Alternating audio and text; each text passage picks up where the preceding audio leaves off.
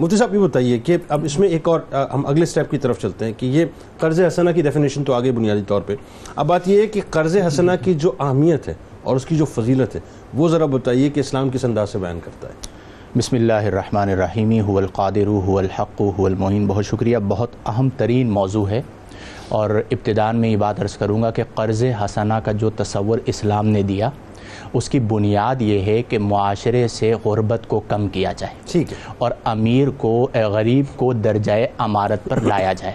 ہمارے معاشرے میں جنید بھائی کچھ مہلک بیماریاں ہیں. ان میں سے ایک مہلک بیماری یہ ہے کہ ہم غریب کو امیر ہوتا ہوا نہیں دیکھنا چاہتے. ہے. اور اس مہلک بیماری میں مبتلا صرف عوام نہیں ہے بہت سے خواص بھی ہیں. جب ہم قرض حسنہ کے تصور پر غور کرتے ہیں جیسا کہ مفتی صاحب نے ذکر کیا کہ وہ قرض حسنہ اس لیے ہوا کہ اس میں حسن نیت آ گیا. ایک اچھا کام اگر بری نیت سے کیا جائے تو وہ قبی ہو جاتا. ہے. اور جب اچھی نیت سے کیا جائے اچھا کام تو اللہ اس پہ عطا فرماتا ہے۔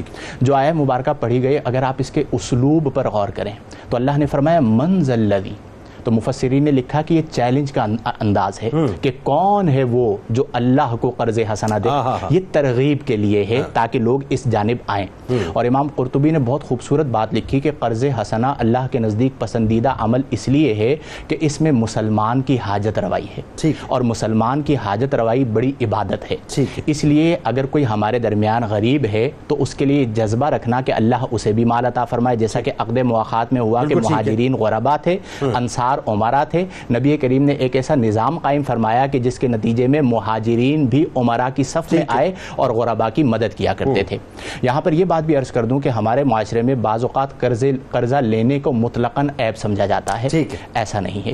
نبی کریم صلی اللہ علیہ وسلم تاجدار کائنات ہیں لیکن اپنے ان امتیوں کے لیے جو مشکل اوقات میں قرض لینے کی ضرورت میں مبتلا ہوتے ہیں نبی کریم نے قرض لیا اللہ اور اسے اپنی سنت بنا دیا۔ بلکہ وہ ایک والا واقعہ کہ آپ کو روک لیا تھا۔ اور وہ ایک نہیں اس طرح کے تین واقعات کتبے ہاں۔ ہمیں احادیث میں ملتے ہیں۔ اس کا ہاں۔ مطلب کیا ہوا کہ بعض اوقات زندگی میں ایسے مواقع آ جاتے ہیں۔ ہاں۔ کوئی بیمار ہو گیا شادی کا موقع ہے غریب ہے وہ قرض لے لیتا ہے تو قرض لینا مطلقاً عیب نہیں ہے۔ بلکہ بعض صورتوں میں سنت ہے کلام کی معذرت کہ سرکار علیہ السلام تو وہی آپ والی بات کہ لوگوں کی حاجت روائی کے لیے اور لوگوں کی مدد کرنے کے لیے قرض لے کر مدد جی ہاں غربا کی مدد کے لیے نبی کریم صلی اللہ علیہ وسلم نے قرض لیا اور پھر اسے ادا کیا۔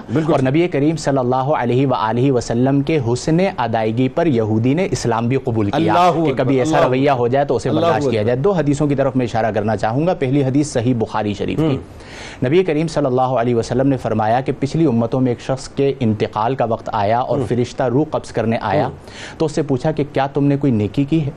اس نے کہا مجھے تو کوئی نیکی یاد نہیں۔ کہا یاد کرو تم نے کوئی نیکی کی ہے۔ تو کہا اس کے علاوہ تو کچھ نہیں میں تجارت کیا کرتا تھا اور لوگوں پر میرا لین دین ہوتا۔ تو جب میں نے وصولی کرنی ہوتی تو امیر کو مہلت دیتا غریب کو معافی دیتا۔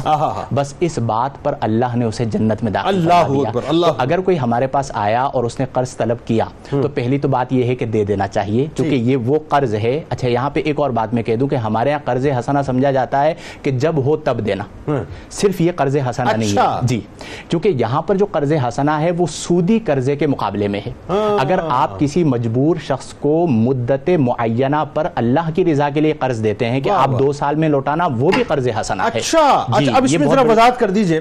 یہ ایک بڑا غلط العام جو تصور ہے وہ یہ ہے کہ صاحب قرض حسنہ سے لوگ تصور یہ لیتے ہیں کہ صاحب ایسا قرض جو زندگی میں آئے تو لوٹا دینا ورنہ معاف کر دیا جی، یعنی یہ بالکل غلط نظریہ ہے۔ صرف یہ قرض حسنہ نہیں ہے بلکہ آپ مدت معینہ پر اللہ کی رضا کے لیے جب قرض دیتے ہیں تو وہ قرض بھی قرض حسنہ ہے۔ سبحان اللہ۔ عجر کے حوالے سے نبی کریم صلی اللہ علیہ وسلم نے فرمایا آپ نے بھی حدیث مبارکہ پڑھی بہت خوبصورت کہ من انذر معصرن ہاں۔ کہ جس نے کسی تنگ دست کو مہلت دی اس کا عجر کیا ہے کہ انجاہ اللہ من قرب یوم القیامہ. اللہ. کہ اللہ تعالیٰ اسے قیامت کی تکلیفوں سے نجات عطا فرمائے گا.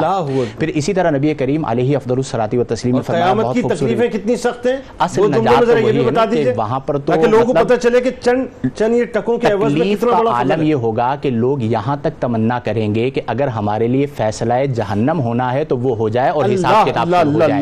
اور اس دن عرش کے سائے کے سوا کوئی سایہ نہ ہوگا۔ نبی کریم علیہ افضل الصلاۃ و تسلیم کریم نے فرمایا کہ جو تنگ دست جو امیر کو مہلت دے اور غریب کو قرض معاف کر دے تو قیامت کے دن اللہ تبارک و تعالی اسے اپنے سائے اپنے عرش کے سائے تلے جگہ عطا فرمائے گا۔ جس دن اس کے عرش کے سائے کے سوا کوئی سایہ نہ ہوگا تو آج ہم سب کو اس بات کو سمجھنا چاہیے کہ اگر ہمارے پاس اللہ نے وسعت دی اور کوئی غریب آ گیا اور ہم اس کی مدد کر سکتے ہیں تو ہم اس کی مدد کریں اور یہ ہمارے دین کا بڑا حسن ہے۔ کہ قرض دار کے لیے بھی اصول وضع فرمائے ہاں۔ قرض خواہ کے لیے بھی اصول وضع فرمائے اور دونوں کو پابند کیا کہ اپنے اپنے وہ اصول اسلام جو ہم تمہیں عطا فرما رہے ہیں ان کی رعایت کرو۔